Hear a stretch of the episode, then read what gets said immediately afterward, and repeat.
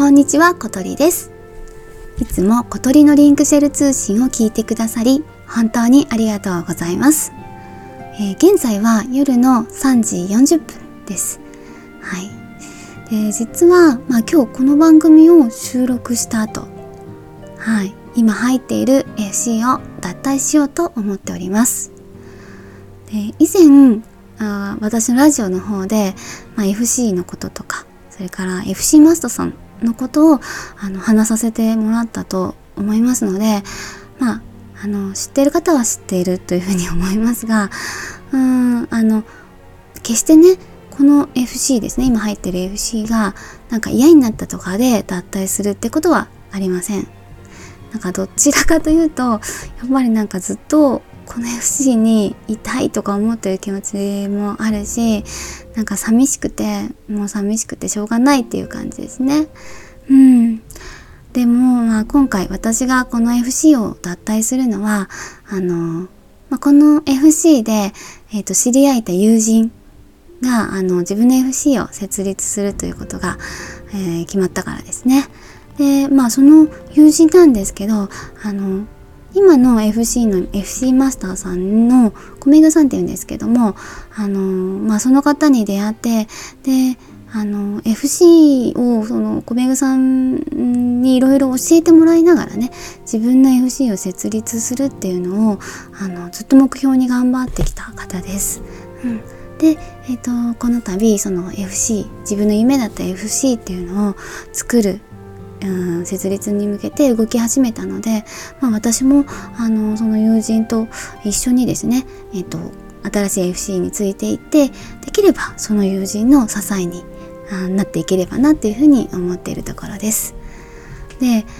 でもこう今の入ってる FC をやめたとしても、リンクシェルっていうのとね、クロスワードリンクシェルっていうのがあるんですけどね、 FC のそちらには残らせてもらうようになってます。ですのでこう私の活動自体っていうのはおそらく大きくは変わりません。ですので新しく入る FC での活動っていうのも、コンパニオンアプリとかで夜活っていうのもたまにしますので、基本的には私朝なんですけどちょこちょこ夜も最近入るようになってますので、そちらの方でやっていこうというふうに思っているような感じです。でね、今の FC でこう一番いいなっていうふうに感じるところなんですけれども、こういうふうに私みたいに脱退をしたりするんですけれども、全然こうなんていうのかな、締めっぽくないっていうかね、すっごくさっぱりしていますね。なのでこうなんていうんですかね、激励会っていうのをすごいやってもらったりとかもしたんですけれども、もう別れる時は本当にバイバイとかね、またねとか、そんな感じだけですね。本当言葉でチャットでそれを交わすぐらいで、それぐらいがね本当にちょうどいいと思ってます。なんか過度にね悲しんでもらったりとか、なんか過度に逆にこう過剰反応してもらったりとか、そういうのじゃなくて割とねそういう風にさっぱりしてるような感じですね。でここの FC っていうのはそういう風にこう卒業していく人っていうのもいるんですけど、もう圧倒的に入ってくる人っていうのが多いんですよね。なのでそういうふうに出会いっていうのもたくさんあるし、それと同時にやっぱり別れっていうのも必ず存在するんですよね。でそれが逆にこうとてもいい循環になってはいるんですよね。なのでFC によってはね、なかなかこう少人数でやってたりとかすると脱退っていうのがやっぱり結構大きくのしかかってきたりするので、そういう時にねいろんなトラブルっていうのが起きやすいのかなとは思うんですけれども、この今の FC っていうのは辞めてからも全然こう関係性が変わらないし、なんか自分が望むような関係性が作れるんじゃないかなと。で場合によってはね逆にこう関係が広がったりとかもしますので、そんな感じのね、いい FC だなと思います。でこの場を借りてなんですけれども、マスターさんに挨拶ができればなと思います。米具さん、本当にお世話になりました。またこれからもよろしくお願いします。はい。で、ま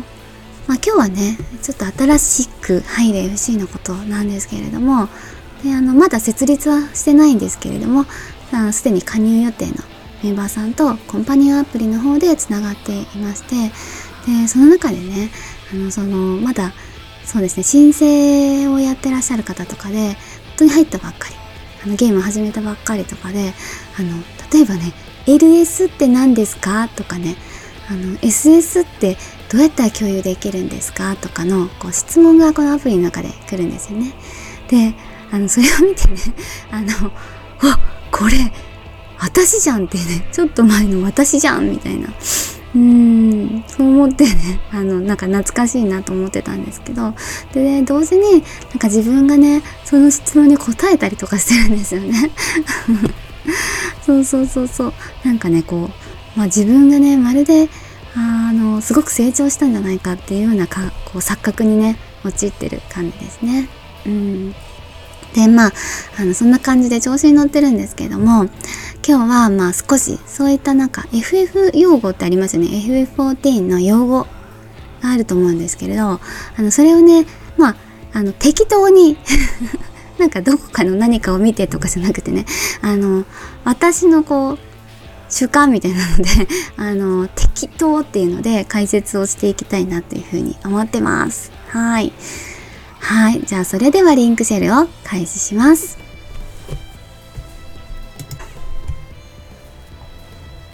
そしたら最初何行こうかな。最初はそっか、非課線、最初の言葉は非課線ですね。んで、非課線ってもう結構しょっちゅう使うんで、もうなんか自分的にはそうか、用語なんだっていう感じなんですけど、非課線はまあ自分とかですね。非課線っていうのはもともと光の戦士から来てますよね。まあ、ストーリー上でも光の戦士っていうのは言われるようになるんで、なんとなく非課線っていうと、あれのことかなっていうのは分かると思うんですけど、まあ、プレイヤー自身ですね。またはですね、まあ、プレイヤーたちですね。なんか周りにいる皆さんですね。それが、まあ、非課線っていうふうに呼ばれてるかなと思います。あと、まあ、それに対してメンターさんとかですかね。若葉さん先に説明しようか。若葉なんですけど、まあ、最初始めた時はみんなこの若葉生やしてるんですけどね。若葉とか言われても何のことやらって感じだと思うんですけど、まあ、今で言うと、メインストーリー、まあ、行月ですけども、それに、追いついてないっていうことですかね。まあ、なんで、漆黒卒業後、かな、漆黒の 5.5 が終わった後にこの若葉がもげるっていう風に思ってもらえればいいと思います。まあ、だけ FF を始めて間もない人のことをまあ、言うのかなと思うんですけど、結構ね、その進行度もみんな違うし、なんていうのかな、若葉ついててもめちゃくちゃ上手い人とかいっぱいいるからね。だからそういうふうにそのうまさを表すものでは全然ないかなとは思うんですけれども、まあ、プレイ時間も、一応168時間超えると、まあ、自動的に若葉がもげるっていうふうにはなってるみたいですけど、一応漆黒卒業後にもげるっていうふうに思っていただければなと思います。若葉、それですね。で、それに対してメンターさんっていうのがいます。で、王冠マークがついた人ですね。若葉は双葉がついた人なんですけど、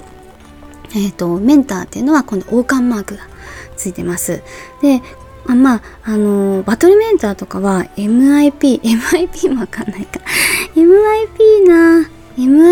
っていうのは、そうですね、コンテンツをクリアした後とかで、投票ができるんですよね。一緒に構成されたマッチングだけですけどね、コンテンツファインダーとかのマッチングで構成されたプレイヤーに対して、MIP っていうのを上げることができますね。で、それが増えると、まあ、バトルメンターになるっていうこともあります。で、バトルメンターはその MIP っていうのを1500回以上もね、獲得した人っていう形になりますので、相当すごいですよね、バトルメンターになるのはね。そ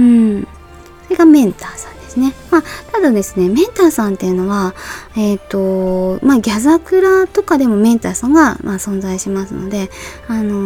そうですね、ちょっとギャザクラ私やってないんで、どうやったらなれるのかっていうのがよくわからないんですけれども、で、このメンターさんになると、初心者さんをサポートできるっていうような形になってます。なので、例えばコンテンツルーレットとかでですね、メンターに申請することで、人が足りなさすぎたり、通常マッチングをしないような過疎コンテンツにも、この人たちは割り振られるんですよね。で、人々を助けてると。で、メンターさんには、限定のマウント報酬とかが存在したりとかもしてるので、ちょっと特別な人ですね。人をサポートしたいっていう思いでなるっていう人が多いのかなというふうに思います。これ適当ですね。ごめんなさい。メンターになってないんで。ただそういうふうな MIP とかを1500回以上とか、そういったある程度の条件が必要っていうことと、一応そういう若葉のサポートをしていくっていうのが制度的にはそういうふうになっているっていうふうに覚えていただければなと思います。結構適当に答えてますんで、間違ってたらごめんなさい。はい。で、あとですね、ID とかわかるかな？ ID。結構ね、FF14 の用語って、アルファベットで、なんとかかんとかみたいな感じで表されることが多いんですよね。なんで、初めて入った初心者さんって、なんだろうって思うことが多いと思うんですよ。CF で ID 行きませんかとかって言われるんですよね。ルーレット行きませんかとかって。もうほんとクエスチョンマークばっかりですけれどもね。ID は、インスタンスダンジョンの略ですね。で、今は、ライトパーティー、4人、ライトパーティーもね、わかんないかもしれないな。4人のパーティーですね。それで、突入するのが基本的な、感じですね。それが ID ですね。ID は道中があって、最初ボスがいて、で、また道中がいて、2ボス倒して、道中があって、3ボス倒すっていうのが、基本的なスタイルになっているダンジョンですね。はい。あと、さっきも出てきたんですけど、CF ですけど、CF は、コンテンツファインダーの略ですね。で、コンテンツファインダーは、最初から結構使うと思うんで、大体わかると思うんですけれども、自分がこのコンテンツを開放したから行きたいとか、そうした時に、マッチングをね、機械の中で行ってもらえるみたいな感じで、オートマッチングをするような感じですね。なので、自分が一人で、例えばライトパーティーのインスタンスダンジョン、ID に行くっていう風になった場合は、あと残りの3人を自動的にマッチングしてくれるっていうような感じになりますね。はい。これが CF です。あと、そうですね。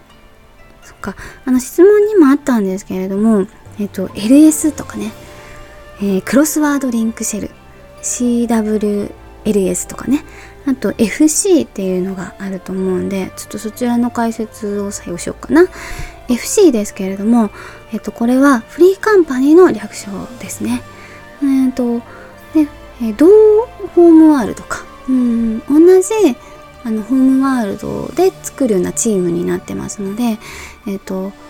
例えば私はガイアのバルファーレっていうとこにいるんですけれども、そのガイアっていうのがサーバーですね。大きいサーバーがあるんですけどね、その中にいろんないくつものワールドっていうのが存在するような感じですね。バルファーレとか、例えば用心棒とか、そういうふうにさまざまな、ワールドが存在するんですけれども、その同じワールドの中でチームを作っていくんですね。それが FC っていう風になります。で、FC はもちろん FC チャットとかいうのがあるんですけどね。そのチャットの中に、いろんな種類があって、それがですね、LS っていうのとクロスワードリンクシェルですね。LS はリンクシェルなんですけれども、これはですね、先ほどのFC でもあったと思うんですけれども、同じワールドですね、同じワールド間の人たちとチャットでコミュニケーションするっていうのをリンクシェルっていうふうに言います。で、それに対してクロスワードリンクシェルっていうのはクロスワールドっていうのがついてると通りですね。同一、サーバーの中でいろんなワールドが、バルファーレとか用心棒とか、いろんなワールドがあると思うんですね。ちょっと私がパッとアルテマとかねそうアルテマいろいろ出てくればいいんですけど、パッと出てこなかったんで、それぞれのワールド感をまた越えてチャットができるような形になってます。それがクロスワードリンクシェルですね。でよくね、なんかリンクシェルはこうだよとか、クロスワードリンクシェルってこういう風に使うよとかっていう方いらっしゃると思うんですけど、それぞれのねリンクシェルとかクロスワードリンクシェルの中にそれぞれのルールが存在しているかもしれません。例えば挨拶はもうしなくていいよとか、必ずインとアウトの時は挨拶してねとかね、もうバトルの話以外ここではしないでねとか、ネタバレはここの部分までしかダメですよとかね、いろんなルールがあったりするので、入るときはねその辺を一回確認してから入ってもらって、でそのルールを守っていればどんなことを喋っても構わないと思いますので、それがね、リンクシェルとクロスワードリンクシェルっていう風に覚えてもらえればいいかなと思います。となんかあるかな、初心者で知っとかないといけないよ。もう一個あったな。吉田ですかね。吉田とかってみんな結構叫んだりするからね。最初全く私とかみたいにゲーム知らなくて、急に吉田とかね言われると、なんか、何吉田って誰かが吉田なのとか思っちゃうと思うんですけど、吉田とか吉ピーとかですねですね、一応解説をするのも変なんですけれども、吉田っていうのはファイナルファンタジーの14のプロデューサー兼ディレクターの、スクエア・エニックスの偉い方ですね。とにかくその方がですね、プロデューサーとかされてる方なんですけれども、吉田直樹さんっていう方なんですよね。でその方のことをね、皆さん親しみを込めて吉田とか言ったりしますね。はい。吉田とかもあるし、あとひろしっていうのもありますよね。ひ